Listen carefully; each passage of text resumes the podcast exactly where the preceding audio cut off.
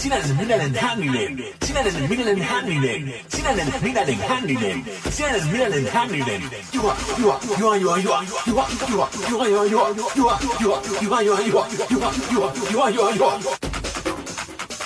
Juha, juha, juha, juha, juha. Sinällinen minällinen hänninen. Sinällinen minällinen hänninen. Sinällinen minällinen hänninen.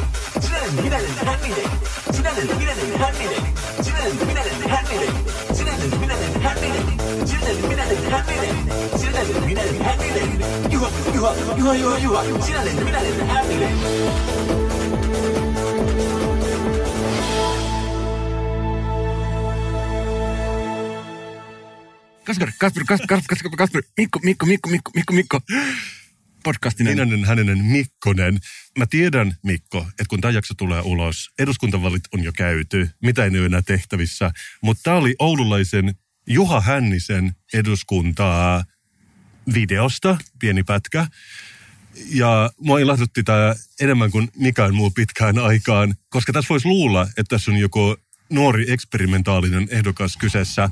Mutta videossa siis se on ehkä noin 65-vuotias jonkin tyyppinen maanpuolustushenkilö, joka on vielä Oulun kaupunginvaltuuston puheenjohtaja ja joka Facebook-kuvissa se on silloin neljä melkein aikuista tytärtä, niin mä oon iloinen, että oli niin eksperimentaalinen. Ja jos se ei tällä pääse sisään, niin millä sitten pääsee? Ja nythän vaalit on ohi, ja mä uskon, mä voin puhua meidän molempien puolesta, kun mä sanoin, että rauha hänen vaalikampanjalleen. Kyllä. Esimerkillinen kampanja. Mulla tulee muuten tuosta tosi paljon mieleen. Oletko nähnyt niitä sellaisia virolaisia 80-luvun mainoksia, niin kuin kanahakkilihamainoksen? En ole. Siis tämä. Kana, kana, kana,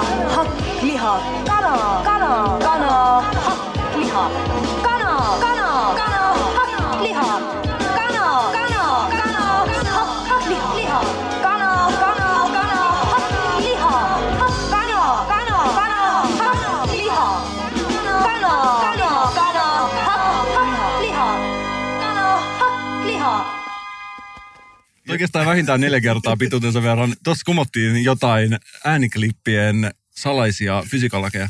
Jossain vaiheessa mä näin semmoisen dokumentin, että silloin kun oli Neuvostoliiton viimeiset päivät, niin rupesi tekemään mainontaa. Nimenomaan Tallinnassa tehtiin tosi paljon mainontaa. Ja sille ei ollut ihan hirveästi väliä, että myytiinkö mitään vai että oliko sitä tuotetta ylipäätänsä saatavilla. Mutta jotenkin se mainontaa kuuluu jollain tavalla ymmärtääkseni siihen propagandaan, että meillä on vaikka mitään. Ja siis tämä oli kanajauhelihan mainos. Postaa meidän Facebook-ryhmään, että siinä on semmoinen kanan lähikuva, joka katsoo hysteerisesti molempiin suuntiin. Ei mitenkään kovin eri tavalla kuin Juha Hänninen sen videossa. Ja sitten siinä lukee lopussa tyyliin, niin, että Tallinna, Sovhoos, nyt kanahakkilihaa saatavilla. Eikö olekin hieno asia? Mä näen niin kuin suoran linjan näiden kahden asian välillä. Vedänkö mä liian pitkän linjan tästä ilmestyskirjaan ja ilmestyskirjaan taivaasta alaslaskeutuvia enkeleiden pasunan puhallukseen, jos mä sanon näin, että kananbroileri mainostaminen 80-luvun loppupuolella johti sittemmin koko neuvostojärjestelmän tuhoon. Ja nyt Hänninen on mainostanut itseään tässä. Vedänkö mä lankoja liian pitkäksi, mutkea vähän suoraksi, jos mä väitän, että tämä voi olla ensimmäinen pasunan puhallus, joka ennustaa meidän nykyisen poliittisen järjestelmän tuhoa. Mä luulen, että sä oot täsmälleen oikeassa. Jos vähän tihrustelee, mä näen tällaisia päättömiä ratsastajia tuossa korttelin päässä. Missä me muuten ollaan tänään, Mikko? Me ollaan tänään ilmeisesti tutkimassa kouvolalaista fashionia ja siinä on kaksi sanaa. Mä uskon, että mä voin puhua ensimmäistä kertaa oikeasti meidän molempien puolesta, kun mä sanon, että Kouvola ja fashion on meidän molempien huulilla yötä päivää. Mikko, on vain yksi asia, joka tekee mut iloisemmaksi kuin sekä Juha Hännisen vaalivideo että kanahakkimainos 80-luvun lopusta yhteensä. Ja se on se, että sain mailin, missä luvattiin, että me saadaan tänään nähdä muotia Kouvolasta äänivallissa tällä Vallilan teollisuusalueella. Kysymykset tietysti kaikkeen mielessä on tällä hetkellä, onko kouvolalainen fashion kehittynyt tyhjössä vai onko se ottanut vaikutteita muusta suomalaisesta maakuntamuodista tai peräti täältä pääkaupunkiseudusta kehä kolmosen ja kehä ykkösen välistä tai kehä ykkösen sisältä? Mitä sä toivot näkevästä tänään? Mä toivon näkee paljon avonaisia leikkauksia, erilaisia kuosia yhdistettynä, leveitä lahkeita, myöskin jännittäviä ja kekseliäitä yhdistelmiä, uusia haircutteja, make up and hair, paljon innovatiivista mua operointia. Mulla on vain yksi sana, Kouvola-tukka. Onko sulla käsite Kouvola-tukka tuttu? Mä en tiedä. Mun hyvä ystävä on Viitasaarelta ja siellä oli aina tämä, että mies, jos istui parturiin, kysyttiin aina, pistetäänkö Joni vai Rane? Ja siellä oli kaksi hiustyyliä, jotka toinen oli ilmeisesti vähän pidempi ja toinen vähän lyhyempi. Onko tässä kyse siis samasta? Mä luulen, tämä on siis lähinnä naisille, ja mu- musta tuntuu, että tämä tunnetaan eri puolella maata eri nimellä. Mun mielestä Turun seudulla se tunnetaan nimellä raisiotukka. ja ehkä noin yleisesti maakuntatukkana, mutta jos googlaa Kouvola-tukan, Tähän on tunnettu Salon seudulla tämä sama hiustyyli. Tästä käytetään myös, jos tässä on nyt tässä kuvassa, mikä sä pistät, on nyt tällaisia, tässä on musta ja sitten tällainen, missä on punaisia raitoja, mutta toi on tosi yleisesti tullut tunnetuksi tällaisena valkoisilla raidoilla pesukarhutukkana tai mitä Salossa sanotaan parturikampaaja opiskelija hiustyylinä. Mutta tässä on Suvi Teräsniskasta varmaan joka ikinä näistä kuvista, että se varmaan kertoo jotain. niin jos kaikilla malleilla ei ole tätä niin sanottua petolinnun persetukkaa, niin mä oon todella pettynyt, koska mun mielestä tämän jos jonkun mä yhdistän kouvolalaiseen muotiin. Ja mä haluaisin ehdottomasti, että nyt kun mä olen täällä Kouvola Fashionin härän silmässä, että täällä, täällä, täällä olisi kouvolalaiset ottanut tällaisen tavallaan takaisin omimisen, koska tämä Kouvola-tukka on lähtenyt leviämään Kouvolasta, niin kuin tiedetään, ja sitten se on tunnettu myöhemmin eri alueilla. Vähän tällaisen omimisen kautta esimerkiksi just parturikampaa ja hiustyylinä tai jonain muuna. Mä halusin, että kouvolalaiset nyt ensimmäistä kertaa tekisivät tällaisen niin sanotun takaisin omimisen, eli ottaisi tämän oman hiustyylin takaisin ja tekisi sitä vielä paremman ja ylpeästi embraceaisi tätä heidän omaa kulttuuriperimää, joka valitettavasti on vielä jäänyt ehkä hieman muiden suomalaisten maakuntien muotiperimän varjoon. Mutta tässä muutaman metrin päässä meistä seisoo nyt pari selvästi vastuullisen näköistä henkilöä, jotka tietää jotain tästä tapahtumasta, eikä vaan arvaile. Vaihdetaanko pari sanaa niiden kanssa ja mennään vasta sen jälkeen peremmälle? Tehdä näin.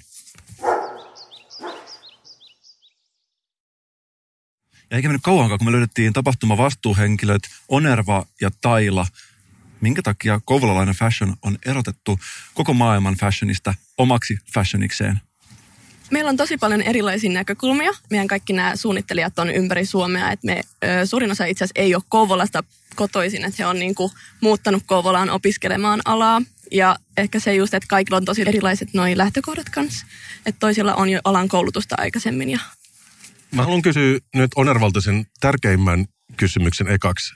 Onko yhdelläkään teidän mallilla Kouvola tukkaa vai onko tämä asia, mitä te ollenkaan olette miettinyt tässä fashion showssa? No siis me pohdittiin sitä aika kauan, että, että toiveissa oli, että tietenkin kaikki suunnittelijat, jotka tulee tähän, että heillä on Kouvola-tukka ja kaikilla malleilla.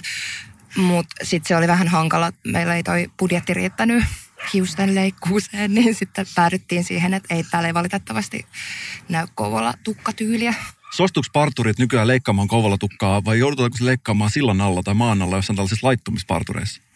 Mä en voi puhua tästä. Onko sulla itsellä ollut Kouvola-tukka joskus? Mä en voi puhua tästäkään. Okei, okay. mun täytyy nyt sanoa tämä first things first. Mä sain mailin jommalta kummalta teiltä.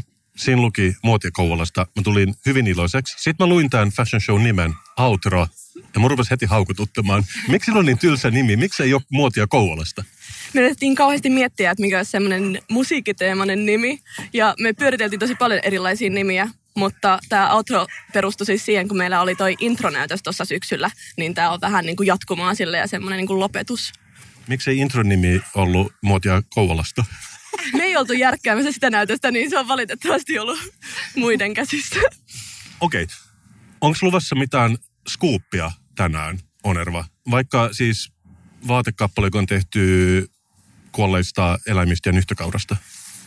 Itse asiassa siellä on tietyn tyyppisiä kuolleita eläimiä lavalla. Voin luvata sen. Mä odotan tätä tosi paljon ja ehkä myös jonkinnäköistä niin kuin verijälkeä, kun sitä raahataan perässä catwalkilla. Miksi tulette Helsinkiin pitämään tätä showta?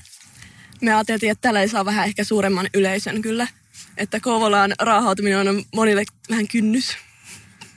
Mun täytyy kertoa salaisuutena myös, että musta tämä XAMK, mistä te olette, eikö se ollut ennen QAMK tai sen niminen? Ja silloin on ollut vaikka kuinka monta nimeä, mutta musta tuntuu, että mä oon käynyt samaa koulua 90-luvulla, että mä oon tavallaan niin kuin alumni, että on vähän niin kuin kotiin tulisi. Tekeekö tämä teidät iloiseksi ollenkaan? Todellakin ja toivon, että voit sitten jakaa tällaisia alumnivinkkejä kaikille kyamkilaisille ja xamkilaisille sitten tämän illan aikana.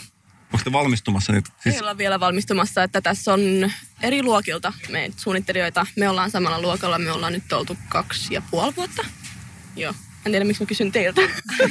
niin sä näytät niin kysyvältä. Joo, joo, olet ollut, olet, olet ollut. Joo. Mutta hyvä. Mehän varmaan tehdään niin, että me mennään katsomaan tuo show, puhutaan vähän lämpiössä, koska siihen on vielä ehkä puoli tuntia, 45 minuuttia ennen kuin se alkaa. Ja sitten ehkä me voidaan vaihtaa muutama sana vielä sen jälkeen. Kiitos. Hyvä. Kiitos. Kiitos. Meillä kävi tuuri, koska me päästiin suoraan tänne fashionin silmään. Mä nautin näistä poddaustapahtumissa, missä me saadaan VIP-kohtelua, koska me todellakin nähdään tuommoisia denim-luomuksia, jotka vilahtelee tuossa. Me ei kohtelussyistä me ei mennä kaikkein pyhimpään, mutta me istutaan vähän tämmöisellä, niin onko tämä itse asiassa jonkinlainen skeittihalli? Tämä näyttää vähän siltä, että tuossa voisi niin grindata tuota reiliä. Ja mikäs paremmin ainakaan mulle sopisi kuin skeittihalli ja fashion. Ja, tätä, ja tätä, mä myöskin pidän tästä, kun sä sanoit, että me saatiin eksklusiivista kohtelua. Meillehän ei varsinaisesti tarjottu tätä. Me niin, niin sanotusti otettiin tämä, koska me vaan tultiin tänne. Mä luulen, että se on jollain tavalla myös VIPYden määritelmä, jolla mä oon ymmärtänyt, että jos vaikka omistaa lentokapteenin asun, voi kävellä ihan mihin vaan, tosta vaan, että se ei haittaa ketään. Ootko sä joskus miettinyt, Kasper, että mikä on kuulein tunne? Ehkä istuu kouvolalaisen muotishown backerillä ja kokea muodin hönkäyksiä tuolta peräseinältä. Saanko mä kouluttaa sua vähän? Nyt sä puhuit fiiliksestä, mutta mä puhun oikeasti tunteista. Aha. Mikä on sun mielestä kuuleen tunne? Okei kuuleus sensei, anna tulla. Koska sä tiedät, self-help-maailmassa – ja niin sanotusti tällaisessa niin henkisessä maailmassa, henkisessä skenessä, niin kuin mä itse sanon skeptikkona, siellä meillä henkisessä skenessä, skenessä mä nyt tässä rikoin jo monta älyllistä sääntöä tässä, tässä alustuksessa. Mä en ole häiritä mua koskaan, mutta on tällaisessa henkisen kasvun genressä on mäpätty tunteet niiden eri energiatasojen mukaan. Sen mukaan, että missä tunteessa on enemmän energiaa ja missä tunteessa on vähemmän energiaa. Ja Näistä... Yritätkö sanoa, että kuuliudella on väri? Mä pääsen sinne kohta, koska tämä oikeasti, tämä tulee kestämään hetken, koska tässä on niin paljon taustatietoa, mitä on pakko saada selville sitä ennen. Ymmärrettävä. Mutta se näyty tässä on tällainen... Wow. Omega siinä lukee. Tässä on tällainen kärjellään seisova pyramidi. Kyllä, ja, ja se on sateenkaaren värinen. Kyllä, ja tämä on tällaisen henkisen skenen eri tunteiden energiatason selvittämiseen tehty visuaalinen havainnointityökalu. Ja tässä me nähdään kaikki maailman eri emotiot, Aha. niin kuin sä näet. Ja sitten siinä vieressä on laitettu tällainen asteikko, jossa on niiden sisältämä energiamäärä. Kenen tekemä tämä siis on? Tämä on ihan tällaista yleistä rajatietoa. ja mä oon eri yhteyksissä törmännyt tähän, ja mä oon aina ihmetellyt, mikä tämä asteikko on, koska tässä tämä energiapitoisuuden asteikko, tässä ei ole mitään mittayksikköä siis, mutta täällä on shame on alimpana. Ja se on punainen ja se on saanut arvosanaksi 20. Joo, kyllä. Et siinä on 20 energiayksikköä. Aha, okei. Okay. Ja ylimpänä on enlightenment 700 plus energiayksikköä. Forget out of here. Mä tykkään myös asteikoista, kun menee 2700. Se on todella randomia. Mäkin tykkään. Ja sitten tästä, okei, okay, shame 20 pistettä, syyllisyys 30, apatia 50, grief, suru 75, pelko 100, desire viha, ylpeys, rohkeus, neutraalius, halukkuus, en minä tiedä, mä suomennan näitä lennosta, hyväksyntä, järki, rakkaus, joy, peace ja enlightenment. Tässä järjestyksessä nämä menee. Olisiko hienoa, jos me voitaisiin työstää itsemme tämän asteikon läpi tässä lähetyksessä tänään? Ehdottomasti. Ja niin kuin näet, tämä liittyy tähän enlightenment-läppään, eli valaistumiseen. Mutta on nyt tullut selväksi. Ja sä oot huomannut, että musiikissa on aina valloillaan, kulloisenakin aikakautena on tällaiset niin kuin eri tunteet vähän niin kuin kuuleja. Joo. Voisiko sanoa, että Shame ei ole ikinä kuuli, mutta kuitenkin niin Shame-musiikkiakin kuunnellaan. Kyllä. Esimerkiksi Lykkeliillä on tämä So Sad, So Sexy niminen levy, mm, vai onko kappale? Mm, joo. joo. Ja Ruotsissa on muutenkin ollut sitten tämä Sad Boys räppi movement jostain 2010 alkupuolella, missä oli Young Lean ja porukat. Siellä oli tällaista surullisuus, läppää paljon ja sitten myöskin Drakeilla on ollut paljon tällaista niin apatiaa. Drakeista on niin monta meemiä, missä, missä se vaan on surullinen. Niin, ja sä huomaat, että musiikki on selkeästi linkittynyt näihin eri tunnetiloihin ja näihin eri energiapitoisuuksiin. Ja mä kuulin yhden kappaleen, missä laulettiin kertosäkeessä, että thank God being sad is cool, tai jotain tällaista. Ja mä ajattelin, että joo, kieltämättä hyvä tuuri, varsinkin jos sattuu olemaan surullinen. Mutta sitten mä oon alkanut miettimään, että koska musiikissa aina tunnetta ja ja jokaisessa musiikissa on joku tietty lajityyppi. Et jos me pystyttäisiin yhdessä mäppäämään eri maailman musiikkityylit tällä asteikolle, ja me pystyttäisiin tämän mukaan mittaamaan eri energiatasot eri musiikista, ja sitä kautta lopullisesti päättämään, että mikä on kuulein tunne musiikissa. Joo. Mä huomaan, että esimerkiksi Love on tosi kärkipää. Sillä on 500 pistettä, omegapistettä. Niin sehän on myös hyvin tavallinen aihe popmusiikissa. Mutta sitten kun sä mietit vaikka Peace, hän on tällainen niinku funk-musiikkiin liittyvä tunne. Eikö- eikö? Ja, taas oiotaan tässä. Jo, joko on on ja funkin. Joo, mutta siis jos sä mietit, että funk-musiikki mm. on, kuinka coolia funk-musiikki on tällä hetkellä, ei välttämättä nyt ole Skyrocket viime aikoina, ja ei ole piikannut nyt, mutta ehkä varmaan tulossa. Ja sitten täällä on esimerkiksi tällainen neutraalius, eli se liittyy varmaan tähän Spotify-kore-musiikki-ilmiöön, tällaiseen keskitempoiseen, rauhalliseen kutumusiikkiin. Ja tässä niin kuin kaikki maailman musiikkityylit pystytään mäppäämään tälle energiatasolle, mutta Mä mietin, että onkohan tämä asteikko itse asiassa väärinpäin siinä mielessä, että jos ajatellaan, että funk-musiikki on peace, eli 600 mittayksikköä, ja sitten ajatellaan, että tämä guilt ja apatia ja nämä grief, missä selkeästi esimerkiksi Lykkeli ja Drake ja muut operoi, niin ne tuntuisi ainakin tälleen suoraan sanottuna mun mielestä ehkä vähän coolimmalta kuin vaikka funk-musa tällä hetkellä.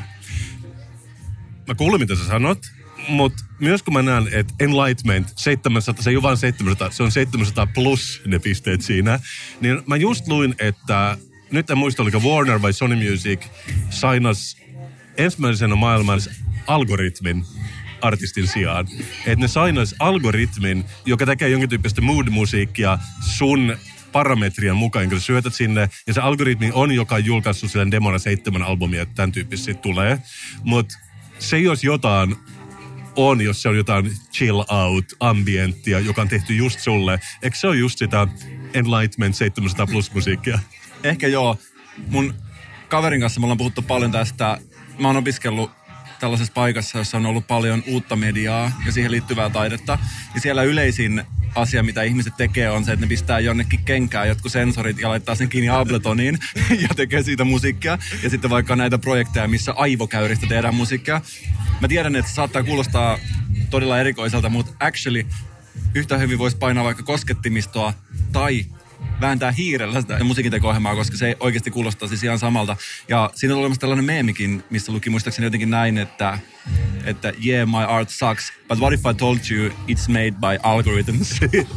Kyllä joo, ja mä oon törmännyt tuohon kanssa, että laitat joku sensori sun sormeen ja sit se rytmi meneekin sun oman pulssin mukaan. Ja totta kai se älyllinen prosessi, Mikko, se on rautaa. Kuulostaisi siltä sitten millä tahansa. Ja mä oon tietysti vähän puolueellinen, mä tietysti pelkään tässä oman toimeentuloni, toimeentuloni koska On iloisin ja rytmikkään musiikin puolista. Joka kertaa rakkaudesta. Se on uhattu laji. Se on uhattu ja nyt kaikki maailman algoritmi tuhkaa sitä.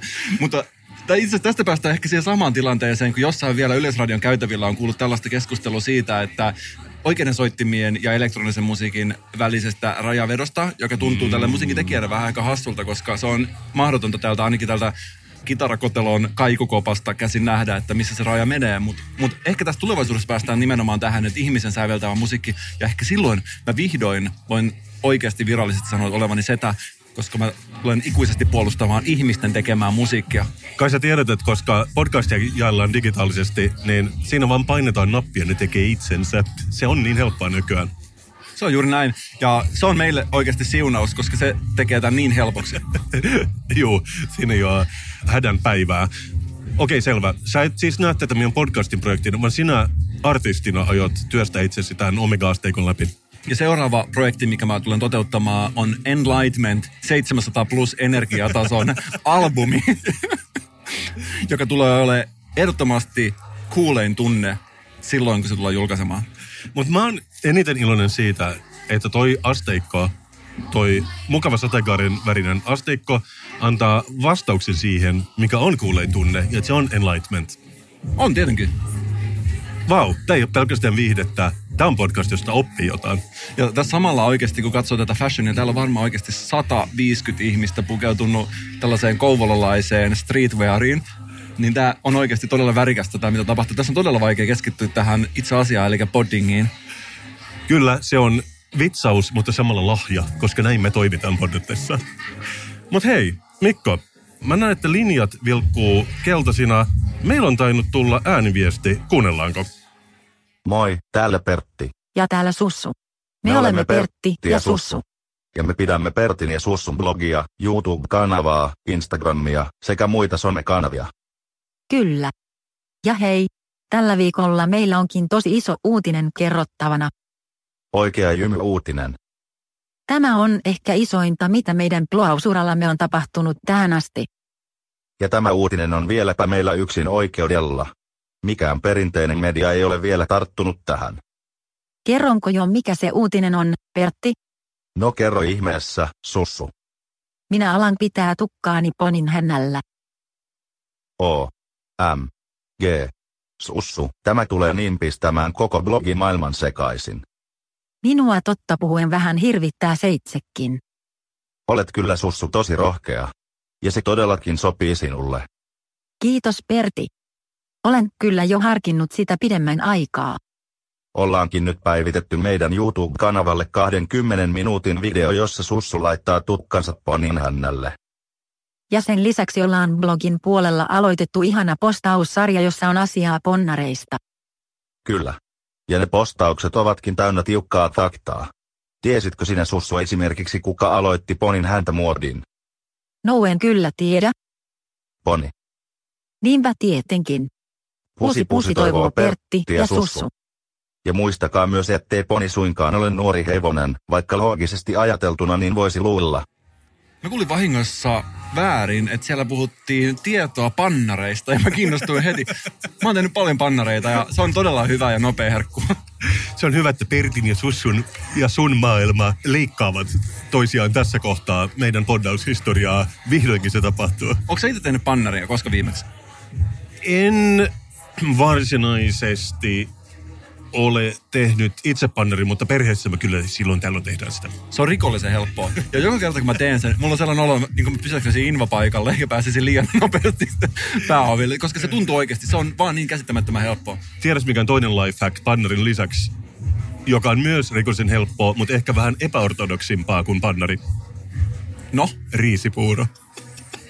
mutta ei kriisipuurossa ole se ongelma, että se on todella vaikea saada keitettyä niin, että se pala pohjaan. Mun ei ehkä pidä puhua tästä, mutta mulla on sellainen kattila, jonka nimi on Teflon, niin silloin se vaan niin kuin, ikään kuin tekee itsensä siinä tunnin aikana. Onko se joku tällainen äh, Teflon Brothersin tota, merchandise-tuote? Se yleensä soi taustalla joo, että se on se haittapuoli siinä. Mutta kuten meidän podcastkin, niin se on kirous ja lahja. Ja hyviä uutisia sulle. Mulla on pitkä aika ollut todella riittämätön olo. Mulla on sellainen olo, että mä en enää pysty tuottamaan uusia lifehackeja. Mä oikeasti ajattelen niin, että mä oon keksinyt sen viimeisen lifehackin. Ja mulla ei ole enää mitään annettavaa sillä rintamalla. Mutta mulla on nyt hyviä uutisia. Äsken suoraan lahjana, täysin ilman varoitusta, sain uuden lifehack-idean. Saanko mä jakaa sen sun kanssa? Mikset jo jaa? Mikon Lifehack. Mulla on ollut tällainen tilanne monta kertaa. Mä oon kävellyt striitillä ja tulee puolituttuja vastaan. Mm. Sä tiedät, että mä rakastan olla ihmisten kanssa ja puhua niiden kanssa ja vältellä niitä silloin, kun mä satun näkemään niitä kadulla. Sä, Siinä olet- sä olet niinku kuu, sulla on myös pimeä puoli. ja hohdan valoa ympärilleni. Ja olet kylmä ja pölyinen. Ja tykkään herätä aikaisin aamulla ja valvoa pitkään illalla tai nukkua aamuisin ja myös iltaisin. Joskus sä myös peität auringon sun olemuksella muutamaksi minuutiksi. Mutta sitten se kaikki korjaantuu sen jälkeen. Ja mä oon ollut monta kertaa tällaisen todella ikävän tilanteen edessä. Varsinkin mä huomaan, että kun on eri paikassa, törmää johonkin puolituttuun ihmiseen ja mä muistan kasvot hyvin, nimet ei merkitse mulle mitään, mutta jos mä oon nähnyt ihmisen esimerkiksi kaksi kertaa, niin mä kyllä muistan sen kasvot. Mutta se vaatii yleensä jotain vihjeitä, että pitäisi olla esimerkiksi joku vähän samankaltainen paikka, missä on nähty ennen, niin että sä osaisit yhdistää sen. Ja pahin, ehdottomasti pahin tilanne, mitä mä oon kohdannut tässä on se, että mä oon nähnyt jonkun tällaisen puolitutun keikkajärjestäjän vuodelta 2007 uimassa uimahallissa 25 metriä lautaan toisessa päässä iloisesti morjestaan. Mutta eikö uimahalli ole ikään kuin semmoinen niin safe zone, että se kun näkee ihmiset ilman vaatteita, niin sitä ei voi vaatia, että tunnistaa silloin. Mun mielestä se on aina ollut niin kuin poissa laskuista, kun puhutaan tästä ihmisten tunnistamisesta.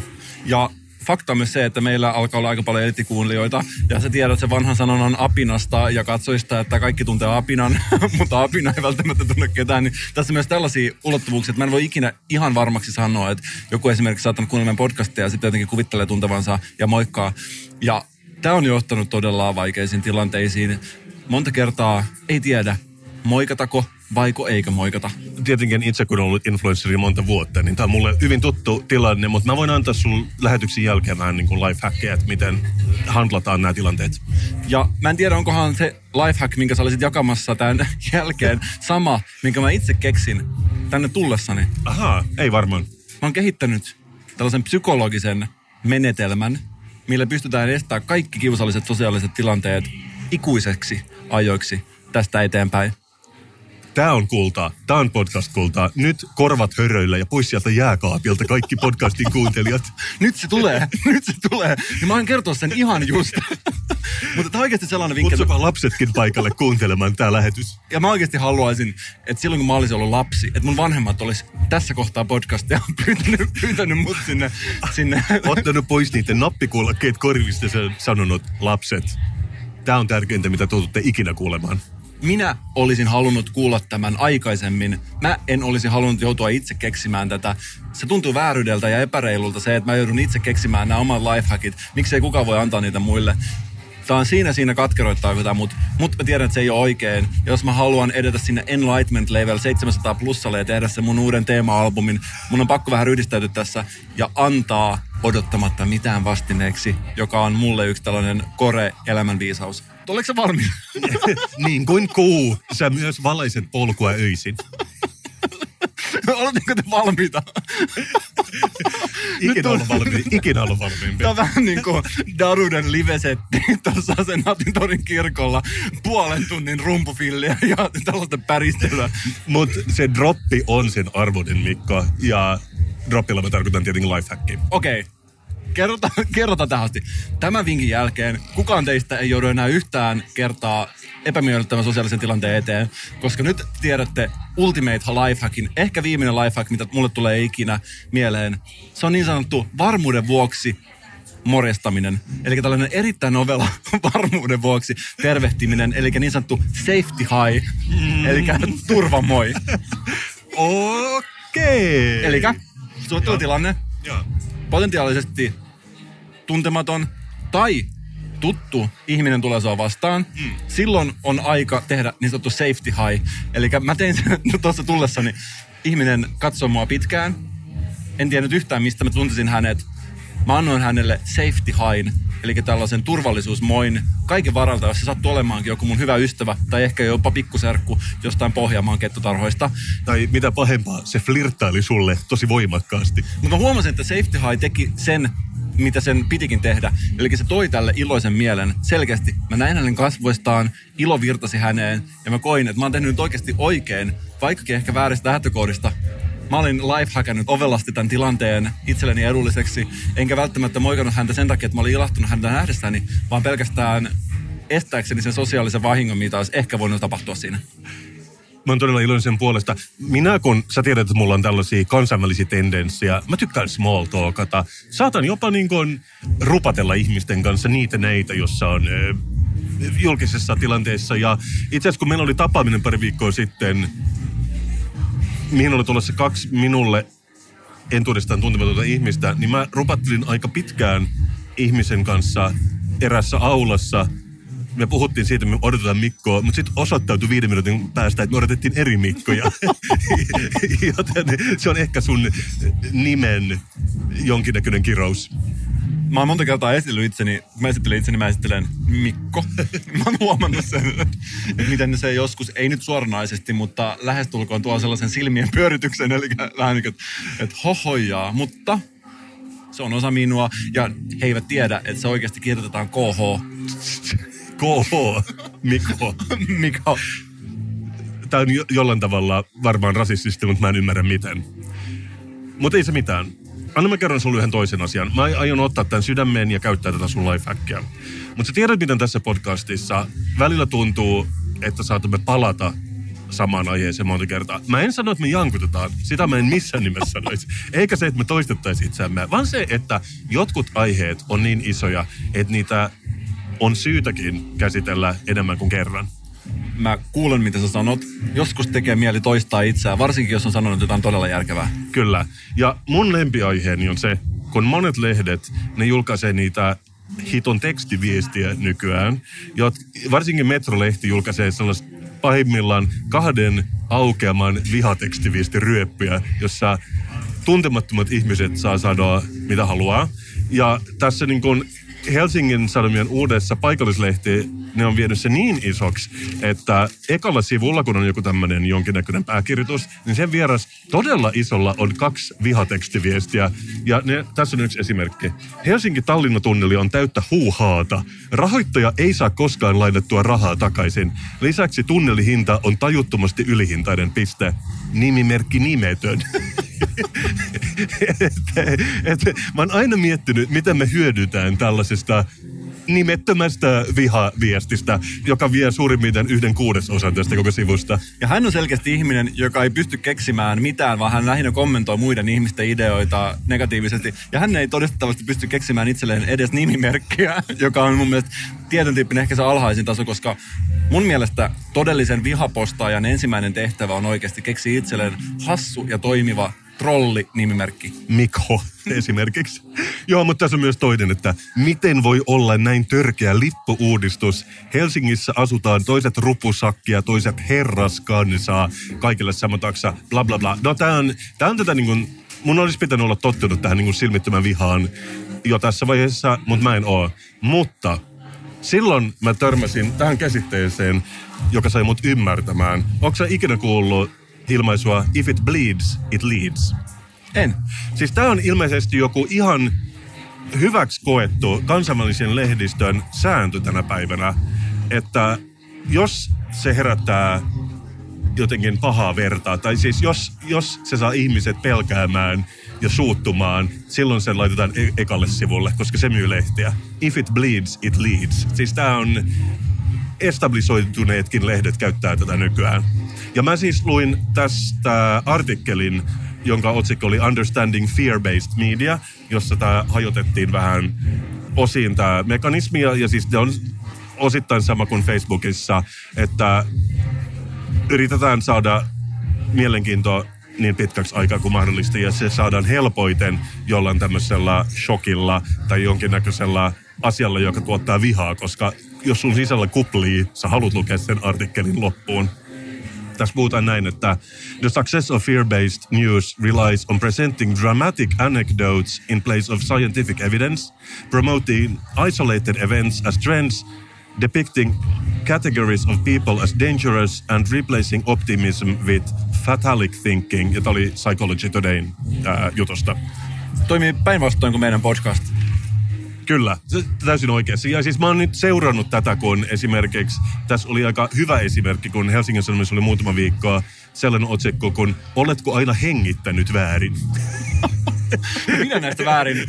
Oletko tehnyt aina väärin? Mutta Mutta mut toi mun mielestä vei sen kaikkein pidemmällä. Oletko aina hengittänyt väärin? Et tietenkään ole. Jos sä oot elossa, sä hengität just oikein. Mutta sitten tässä löydettiin joku äh, Markku-niminen osteopaatti, joka kertoo kaikki ne tavat, jolla sä voit hengittää väärin. Ja arva mikä sen isoin vinkki oli. No, Käy osteopaatilla. Eli löydettiin osteopaatti, joka sanoi, että sä teet kaiken väärin, että käy osteopaatilla. Ja miellä, mielet on tietenkin tämän Markun luona, niin sit kaikki on hyvin. Quote, ihmiset hengittävät usein liian pinnallisesti tai sitten he yrittävät hengittää liian syvään vetämällä keuhkot täyteen. Ei kuulosta niin vakavalta mun mielestä. mun mielestä kuulostaa pahalta, jos sä vedät aina keuhkot täyteen. ja, ja sitten mitä vielä parempaa, ei tietenkään vaan se, että sä käyt osteopaatilla, vaan myynnissä on myös vartavasti kehitetty laitteita, jotka vahvistavat hengityslihaksia, kosteuttavat limakalvoja ja tehostavat keuhkojen tuuletusta. Eli mehän aina mainitaan, jos meillä on kaupallinen yhteistyö, mutta just nämä Markku ei kyllä nyt taidu mainita sen hengityskoneen bisnestä tässä artikkelissa. Mä oon todella iloinen kyllä tästä osteopaatti-nimestä, koska sä tiedät, että on olemassa sosiopaatti, psykopaatti ja osteopaatti. Ja mä en tiedä, mihin aikakauteen tämä paatti päätteisten nimien rantautuminen Suomeen on osunut. Se on varmaan joskus 72-73. Jo Eli paattisissa. paattisissa esimerkiksi. Mutta mä jotenkin haluaisin, että joku tällainen poddaajapaatti tai joku muu paattipäätteinen nimistö jotenkin heräisi uudestaan henkiin. Podda ja paatti, I like it. Sä oot jonkun juurilla tossa. Kuitenkin, mä, mä luen nyt englanniksi. Consumers of fear-based media feel that their neighborhoods and communities are unsafe, believe that crime rates are rising, overestimate their odds of becoming a victim and consider the world a dangerous place. Ja niin kuin sä sanot, tämä on siis päinvastoin kuin mitä me tehdään. Mutta sehän tarkoittaa vähän niin kuin me ollaan aina hengitetty väärin, mehän ollaan poddattu väärin tähän Niin ollaan. asti. Mä vasta tajusin luettuna tämän If it bleeds, if it leads artikkelin. Joten me halutaan mukaan tähän liikkeeseen. Mä sanoisin, että mä puhun meidän molempien puolesta, kun mä sanon, että me halutaan ehdottomasti ruveta muuttamaan meidän podcastia tämmöiseen fear-based suuntaan. Ehdottomasti negan kautta, niin kuin sä oot itsekin aina sanonut. Mä oon kehittänyt tämmöisiä teemoja, että kun ihmiset, jotka eivät kuuntele Kasperi Mikon podcastia, ovat huonompia rakastajia. Saattaa pitää paikkansa. Actually, ei ole mitään todisteita, että se ei pitäisi paikkansa. Ja mehän ollaan kuitenkin käyty läpi tätä rakasteluopasta parissakin jaksossa. Eliittikuuntelijat tietää, jotka on kuunnellut, että se ei ole mikään vale, että me ollaan kerrottu tästä. Ja monille Kasper ja Mikon podcast on ainut rakastelutietouden ääni. Ja, ja ne ihmiset ovat neitsyitä. Mutta okei, mulla on myös tämmöinen teema, kun lapsesi ovat vaarassa, jos et kuuntele Kasperi Mikon podcastia. Sehän on klassikko, eikö vaan? On. Myös voi olla lemmikki, talosi, henkesi voi olla vaarassa. Jos rakastat lapsia tai lemmikkiäsi, älä jätä Kasper ja Mikon podcastia väliin. Ja sitten mulla on kolmas teema tässä, että Kasperanton puhujat ovat älykkäämpiä, koska niille, jotka ei tiedä mikä on Kasperantto, mutta se on siis mun tällainen yleismurre, mitä mä oon tässä kehitellyt kahden vuoden aikana, joka ottaa parhaat palat kaikista murteista ja yhdistää ne aika attraktiiviseksi sopaksi, jonka puhujat ovat siis älykkäämpiä, koska ne ymmärtää, että ei ole vain yhtä murretta, vaan ne osaa elää tässä globaalissa maailmassa ja ne ei pelkää muutosta ja ne ei myös pelkää maustaa heidän puhettaan ja älykkäämpiä yhdellä sanalla. Ja niin kuin tiedetään, kieli on yhteydessä ajatteluun. Ja jos sä ajattelet yhdellä kielellä, sä oot yksinkertainen. Jos sä ajattelet kahdella kielellä, sä oot kaksinkertainen ja niin edespäin. Kyllä. Ja mä olen oikeastaan, mä olen ollut aika tyytyväinen tällä viikolla, kun mä oon tullut tähän tulokseen. Ja siksi mä oon nyt valmistellut itse asiassa tällaisen pienon, miksi tätä voisi sanoa, uutisiskun Kasperantoksi, jossa nämä asiat käydään läpi kauniilla Kasperanton kielellä, joten meidän ehkä älykkäät kuuntelijat ymmärtää sen paremmin. Haluatko kuulla sen? Odota, kaivan muistilehtiöni ja kynän esiin, jotta voin oppia. Tässä tulee.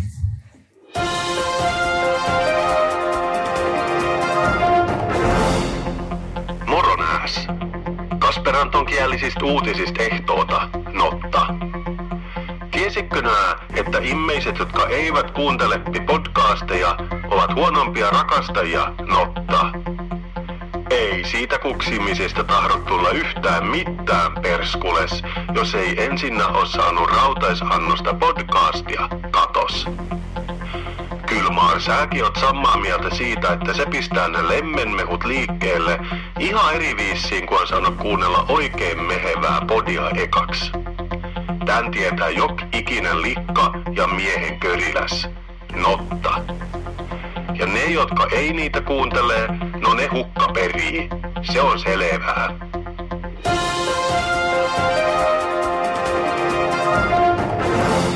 Lisää kasperantokielisiä uutisia tulleepi tästä.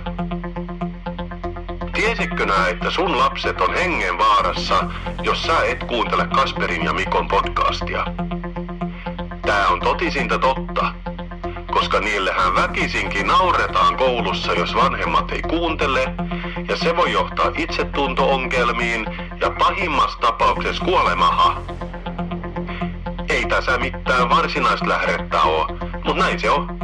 Pauttia rallaa, et simmuttis.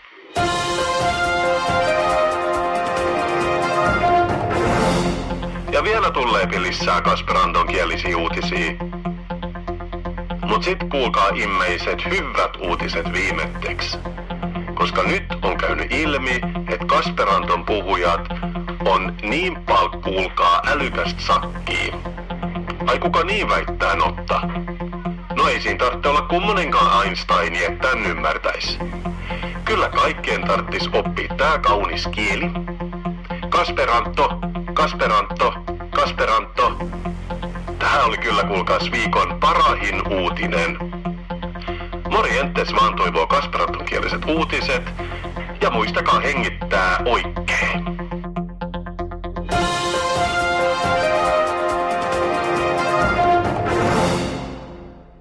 Kasper Strömman, Kasper Anton kehittäjä, päävisionääri ja kielitieteen luoja.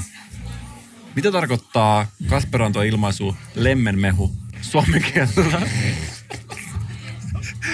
Kasperanton kielinen sanakirja on aika laaja. Tarkoittaako lemmenmehu kenties kahvia? Se voi tarkoittaa sitä.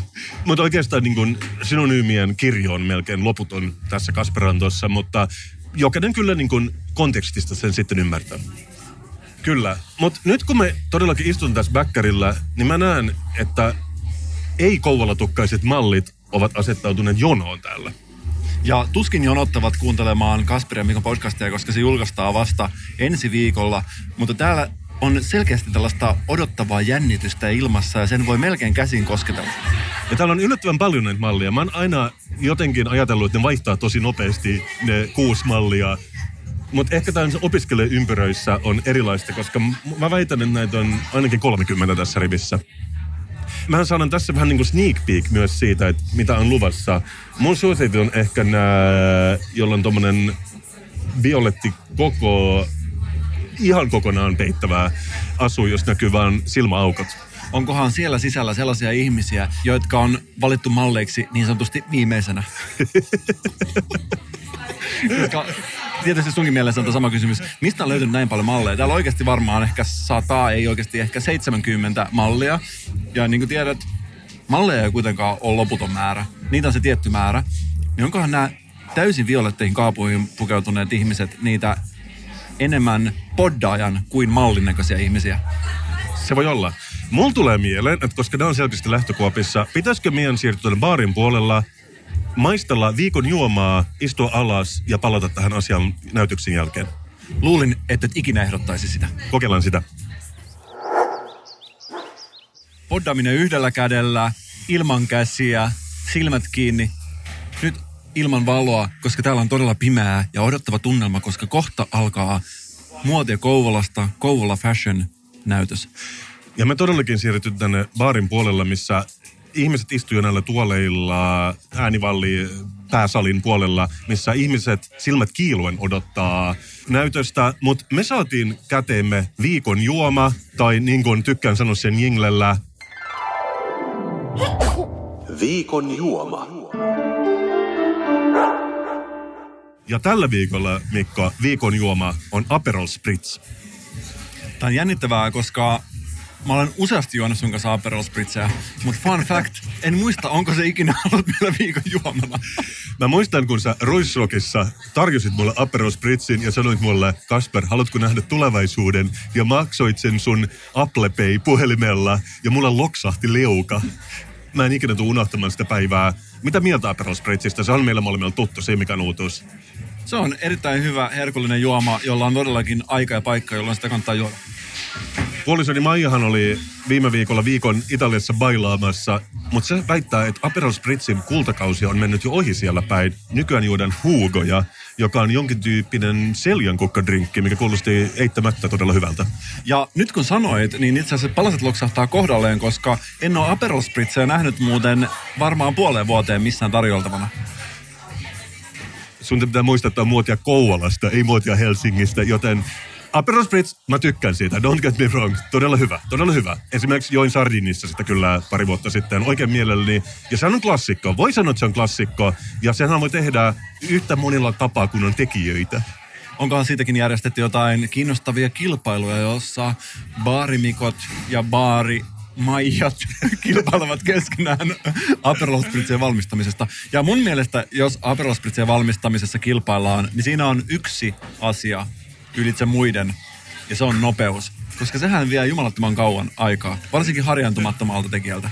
Tavallaan tu- siihen tulee vain sitten juomaan vähän prosekkoa ja mitä, ihan pikkasen jotain limonadia tai sen tyyppistä. Mutta kaiken saa menemään aikaa, jos siltä tuntuu. Mä aion nyt maistaa tätä. Mä olen tässä maistanut, toivottavasti pistä, pistä paitoiksi, mulla alkaa olla puolivälissä sitä. Okei, mutta tässä menee. Tarpeeksi kylmä. Tässä on ehkä enemmän jäitä ja tämmöistä jäämurskaa, mikä on tyypillistä, joten mun eka sulla mä sain aika paljon sellaista vetistä aperollia suuhuni, koska tämä ei ollut sekoittunut kunnolla. Mutta jos mä vähän huljutan tätä, niin ehkä toinen maistelukerta on parempi. Tämä on järjestäjien ovela passiivis-aggressiivinen tapa kertoa meille, että olisitte tullut ajoissa. Okei, nyt pääsin vähän maistumaan pohjaa, sedimenttiä. Kyllä tämä on Aperol Spritz, mutta mä ymmärrän, että se maistuu erilaisilta, kun Eurodisko soi kaiuttimessa taustalta ja sä oot jossain hiekkarannalla auringonlaskussa. Tää tarjoillaan muovimukista tällaisessa teollisuuskiinteistössä, mikä on tietenkin myös jollain tavalla hyvin oikeaoppista. Mä pidän tästä, mutta se ei ehkä ole paras yksilö, jota mä oon juonut tästä drinkistä ikinä.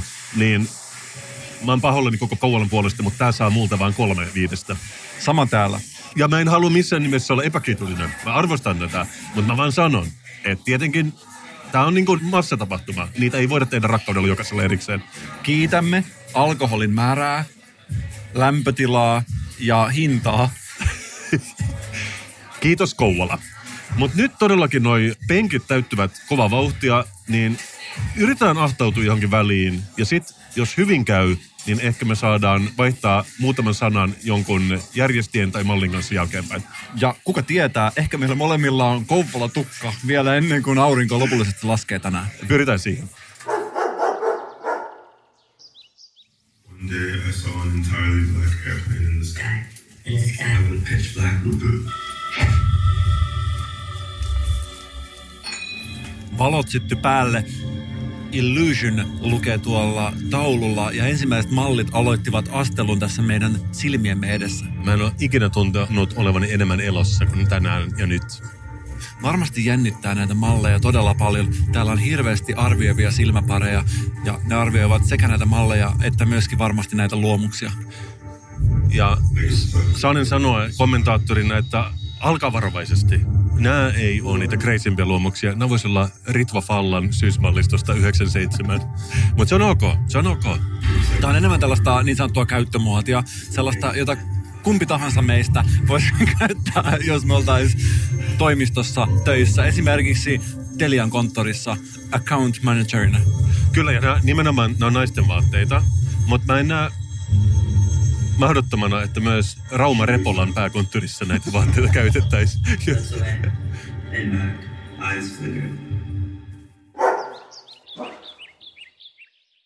Odette, Odile. Ja nyt on tällaista valkoista, voisiko sanoa häämuotia. Vois sanoa. Itse kiinnitän huomiota yleisöön. Tässä istuu tämmöinen seniorikansalainen, joka taputtaa tämmöisiä golf-taputuksia koko ajan, vaikka tämä itse asiassa ei ole ehkä kaikkein vauhdikkain musiikki tähän näytökseen tällä hetkellä.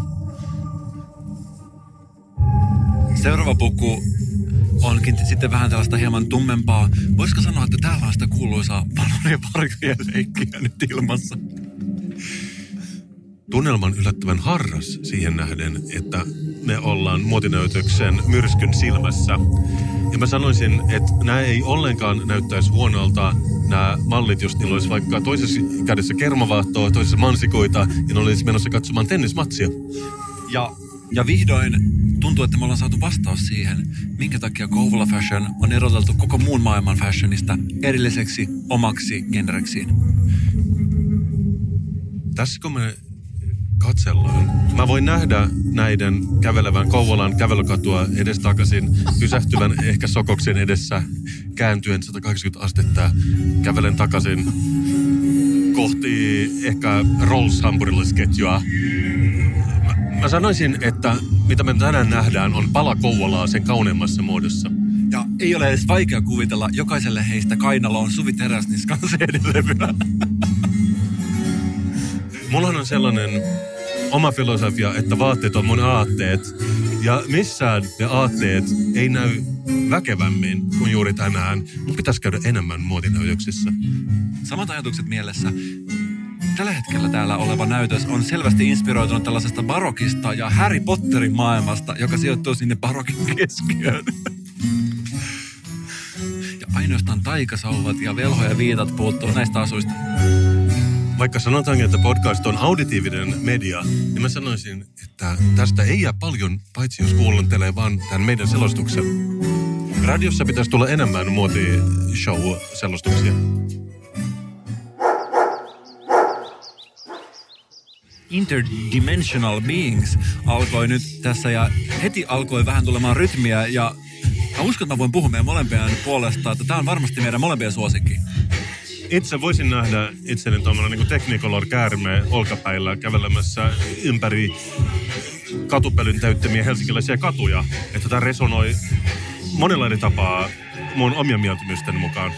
Ja tässä esimerkiksi tämä puku on selkeästi inspiroitunut kyljyksistä ja siinä on sellainen herkullinen siankyljyksen tekstuuri. Siinä on kyllä sitä jotakin. Mä pidän sitä rohkeudesta, kun me puhuttiin siitä, että milloin ne kuolleet eläimet rahataan lavalle. Tämä oli viittaus siihen. Tämä oli viittaus. Tämä ei ollut kuollut eläin, mutta mä ymmärrän, että se oli totisena totta, mitä tuossa meille sanottiin aluksi. Scatman John tuli 90-luvulla tunnetuksi siitä, että hänellä oli todella paha puhevaurio ja hän teki siitä oman tavaramerkkinsä ja sitä kautta kipusi menestykseen. Tässä tällä mallilla on tällainen kaulatuki ja mä en tiedä onko hänellä jotain ongelmia tämän pään kannattajan lihaksiston kanssa, mutta on hyvä esimerkki siitä, että joskus se, mikä saattaa tuntua aluksi heikkoudelta, saattaa myöhemmin olla sun oma vahvuus. 500 sanoi Mikko, 500 sanoja. Ja samaan aikaan Scatman Johnin kanssa listoilla kiposi myös Mambo Number 5, Louis Beganin iso hitti, jossa luenneltiin lähinnä naisten nimiä. Ja ihan kun kaikki nämä naiset olisi tänään marssimassa tässä muotinäytöksessä. Kuulenko mä oikein, että sinä sanot, että täällä on tänään paljon naisia marssimassa meidän silmien edessä? Kyllä se niin on, että nämä muotishowt usein ovat hameväin maailmaa. Miesten muotin osuus ei ole vielä alkanut, mutta sekös meitä lämmittää sitten, kun nähdään vähän hot kontyyriä myös meille kaksilahkeisille. Tämän muotinäytöksen nimihän tähän asti olisi voinut olla Leidit lauteilla. Tai Fäsäriä Foualasta. No niin, nyt tulee Evelstö paikalle, eli tämmönen muotiluomus, jossa näkyy lähinnä silmät ja suu. Myös tämmönen kuin gimp-henkinen muoti. Ja joskus muodissahan on ideana se, että näytetään se, mikä on sun oma paras ominaisuus. Ja tällä mallistolla, jos oma paras ominaisuus on silmät ja suu, ehdottomasti suosittelen tätä. Myös se, että me emme väistämättä näe tämän mallin koko suuta, vaan ehkä lähinnä nähdään tämä kitalaki. Joten siinä mielessä, niin kuin sä aiemmin arvelit, että tässä niin on ollen ravittu mallitynnyrin pohjaa, niin hyvin ne siihen nähden kävelevät täällä. Ja näissä luomuksissa todella on hyvä tällainen verhoava piirre. Ja meillä molemmilla on joskus sellainen päivä, että hiukset eivät ole aivan täydellisesti päässä.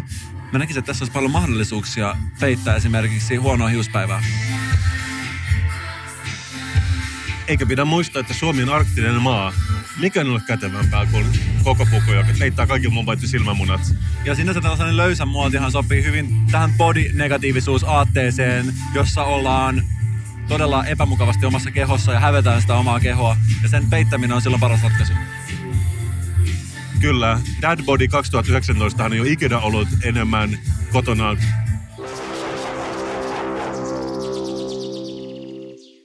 No niin, ja nyt taidettiin siirtyä miesten muotiin. Ekana tulee mieleen, että nämä on rohkeita tämä miesmallit. Ne on todella rohkeita. He kävelevät paljon jaloin äänivallissa, joka on kuitenkin Helsingin vaarallisin klubi, huumeneule joka paikassa, myös lasinsiruja. Mutta nämä mallit, ne ei pelkää mitään, täysin pelkäämättömiä. Ja kuolivuotellaan he voivat sanoa, että sain sieltä hepatiitti B, mutta se oli elämäni paras ilta. Sitten voi vielä kuiskata lopuksi passion for fashion, ja silloin tietää onnistuneensa. Itse näkisin, että nämä miesten kaprihousut lyö nyt lopullisesti itsensä läpi tänä keväänä. Eikä tarvitse olla Don Johnson live bandin jäsen käyttääkseen kaprihousuja vuonna 2019. Mitä mieltä Mikko miesten paituleista? Haluaisin olla ihminen, joka luontevasti pystyisi sanomaan sosiaalisessa tilanteessa, että odota, laitan paitulini päälle. Sama Mikko, sama. Mutta me ei olla vielä siellä. Mutta, ehkä, mutta sen takia me ollaankin täällä tänään oppimassa. Ja ehkä meistä pystyy tätä myötä kuoritumaan sellainen kouvolalainen, joka pystyy luontevasti käyttämään paitulia ja yhdistämään sitä eri väreihin, puoseihin ja asusteisiin. Tää, jos mikään on matka. Kun me tultiin tänne, me ol- olimme kaksi ujaa poikaa. Mutta olemme kypsyneet raavaiksi muotimiehiksi tämän illan aikana. Kyllä.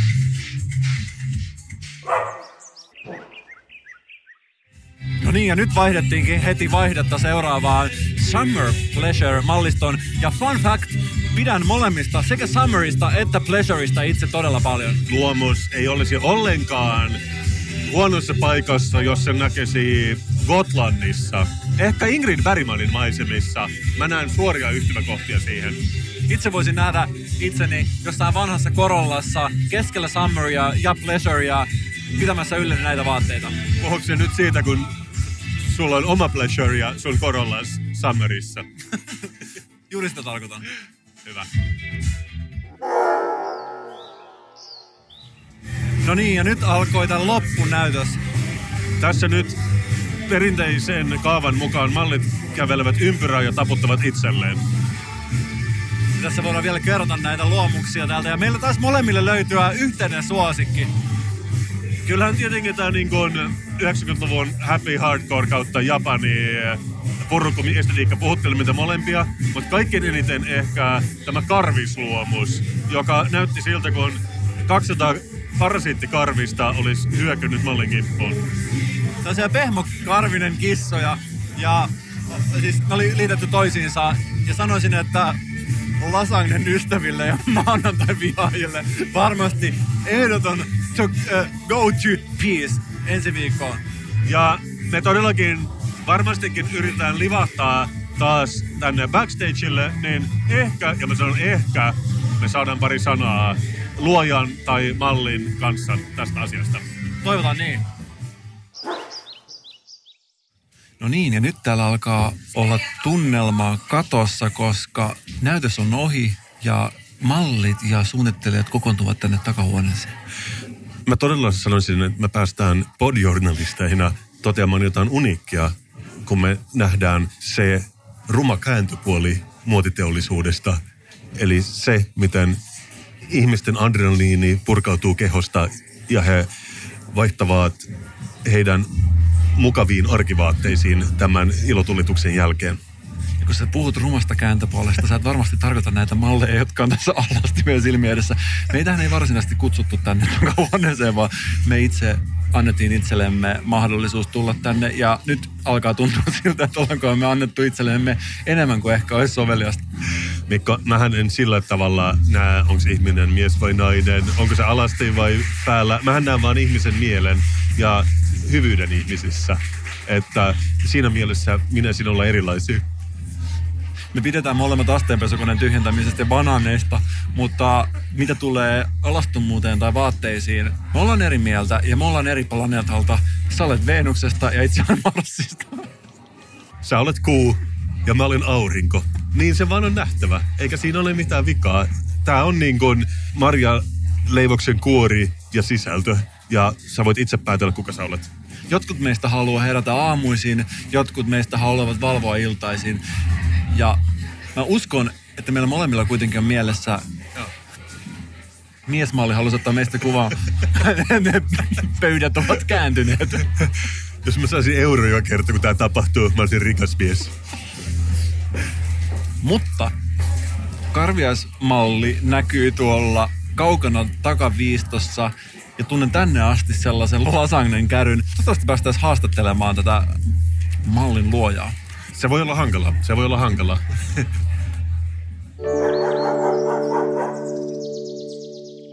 Mä oon viimeksi nähnyt näin paljon alastomia ihmisiä Turun Heikkilän kasarmilla silloin, kun suoritin omaa asevelvollisuutta.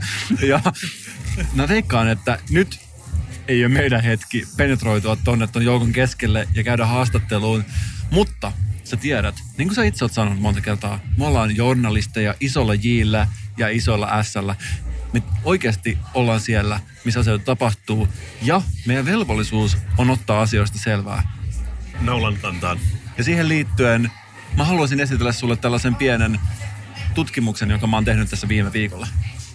Mahtavaa.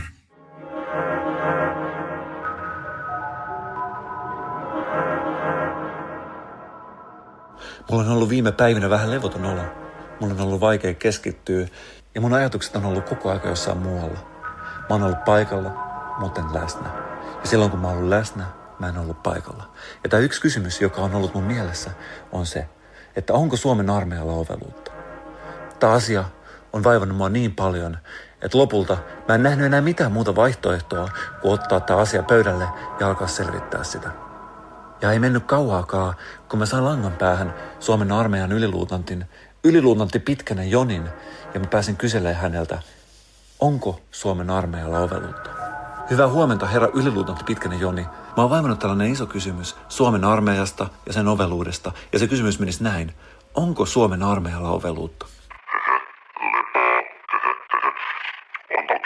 Suomi on pieni maa, jossa on vähän ihmisiä, siinä missä esimerkiksi Venäjällä on paljon ihmisiä ja sitä kautta ehkä enemmän potentiaalisia ihmisiä Venäjän armeijan johtoon. Onko Suomen armeijalla vaikea löytyä riittävästi pätevää, strategisesti ajattelevaa, sodasta kiinnostunutta, sotahullua henkilökuntaa, vai onko teillä samanlaisia ongelmia kuin esimerkiksi monissa suomalaisissa taloyhtiöiden hallituksissa, jossa on vaikea löytää ihmisiä kantamaan vastuuta? Ei ollenkaan, ei ollenkaan. Pyssyt kiinnostaa ensinnäkin toiseksikin pommitkin kiinnostaa ja kolmanneksi panssukit kiinnostaa. Ja panssukkihan on siis tätä meidän ammattislangia ja ammattikieltä ja panssukki tarkoittaa panssarivaunua. Ja tämän lisäksi me ollaan kaikki luettu vähintään yksi luku Da Vinci-koodia, joten sanoisin, että älyn ja strategisuuden puute on ongelmistamme vähäisin, ellei jopa päinvastoin suurin. Sanoit, että Suomen armeijalla on oveluutta. Miten tämä oveluus näkyy? Onko teillä kenties jotain uusia game changeröiviä aseita maanpuolustukseen? Jotain aseita, jota veli venäläinen ei osaa lainkaan odottaa? Kyllä toki. Olemme tänä vuonna ottaneet koulutuksemme uusimman superaseemme, toksisen maskuliinisuuden. Aiemme käyttää sitä mahdollista hyökkääjää vastaan ja täydentää sillä nykyistä asejärjestelmäämme. Tämä erittäin maskuliininen, toksinen ase kulkee meillä koulutuksessa nimellä Tox Max, Max Tox, Tox Max, Tox 2 Max. Se on tehokkain ihmiskunnan tuntemin ase ja varmasti uhriuttaa tunkeutujan sukupuolesta riippumatta. Me ollaan Kasperin kanssa molemmat feministejä ja me ajetaan miespoddaille naispoddaajien euroa. Pitäisikö meidän uhriutua tästä? Onko tässä jotain epäkunnioittavaa? Tietenkin pitäisi uhriutua. Tämä on siinä mielessä ihan sama asia kuin mikä tahansa ase. Jos se osoittaa sua, niin se uhriuttaa sut. Se meidän game changereva asia onkin tässä se, että me ei tähdäkään tätä asetta meidän rajojen sisäpuolelle, vaan rajojen ulkopuolelle mahdolliseen hyökkäjään, esimerkiksi itään tai länteen. No onko tämä superase sitten varmasti tehokas? Kyllä, kyllä, ehdottomasti. Pitää vaan toivoa, ettei vihollinen ole vielä ovelampi ja ota käyttöön tulevaisuuden superasetta. Mikroaggressioita. Yhdestä normaalista aggressiosta saadaan jakamalla tuhansia mikroaggressioita. Ja jos venäläiset toivovat valjastaa tämän osaksi omaa asejärjestelmäänsä, olemme niin sanotusti lirissä. No toivotaan yhdessä, ettei Venäjän armeijalla ole oveluutta ainakaan samassa mittakaavassa kuin meillä Suomessa. Ehdottomasti. Toivotaan näin.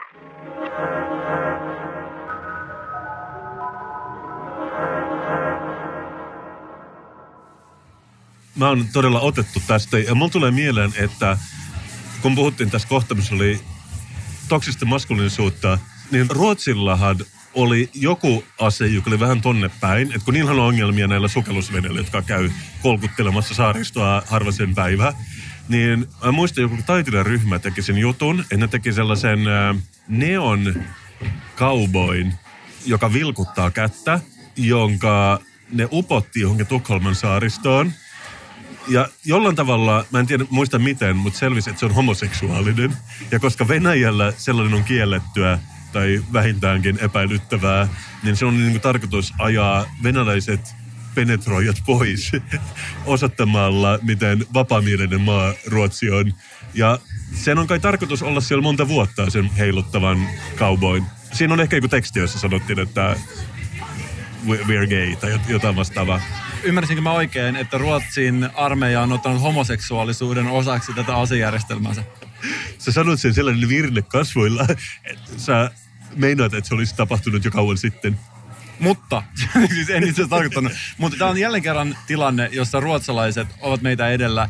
Ja kun mä oon oikeasti ajatellut tätä, että onko Suomen armeijalla oveluutta, niin näyttäisi siltä, että sitä oveluutta on, mutta sitä on joka kerta enemmän kaikkialla muualla. Ehkä se on niin, että oveluuden määrä on vakio ja se vaan jakantuu maapallolle epätasaisesti, ihan niin kuin kaikki muutkin resurssit. Mehän ollaan, esimerkiksi Suomi on- nyt huhtikuussa käyttänyt jo tämän vuoden kaiken oveluuden, että nyt loppuvuonna mennään lainaoveluudella. Oliko se niin, että huhtikuun 14. päivä mennessä suomalaiset oli käyttänyt koko vuoden oveluuden? Näin mä olin lukevinani, että oikeastaan me tarvittaisiin kolmen maapalloa, jos me haluttaisiin olla ovelia koko vuoden, ja sehän ei vaan onnistu. Siksi meidänkin podcastit, ne on parempia alkuvuodesta, ja sitten se menee tasaisesti alaspäin. Onneksi me eletään vielä tässä alkuvuodessa. Ja näinhän se on, että oveluus on epätasaisesti ja epätasa-arvoisesti jakautunut maapallolle. Ja se on asia, jolle me ei voida yhtään mitään. Meidän pitää oikeasti tulla toimeen tällä oveluudella, mikä meillä on annettu. Kyllä. Mutta Mikko, sä tiedät, että mä pidän osioista, sä tiedät, että mä pidän jingleistä. Ja viime viikolla mä aloitin uuden osion. Urheilun cool-osia is back, ja tässä tulee jingle. Urheilu on turhii. Urheilu on cool, ja sä olet häviäjä. Ja, ja, ja, ja, ja. Sä varmaan palaat innosta tietää, miten me tehdään urheilusta kuulia tällä viikolla.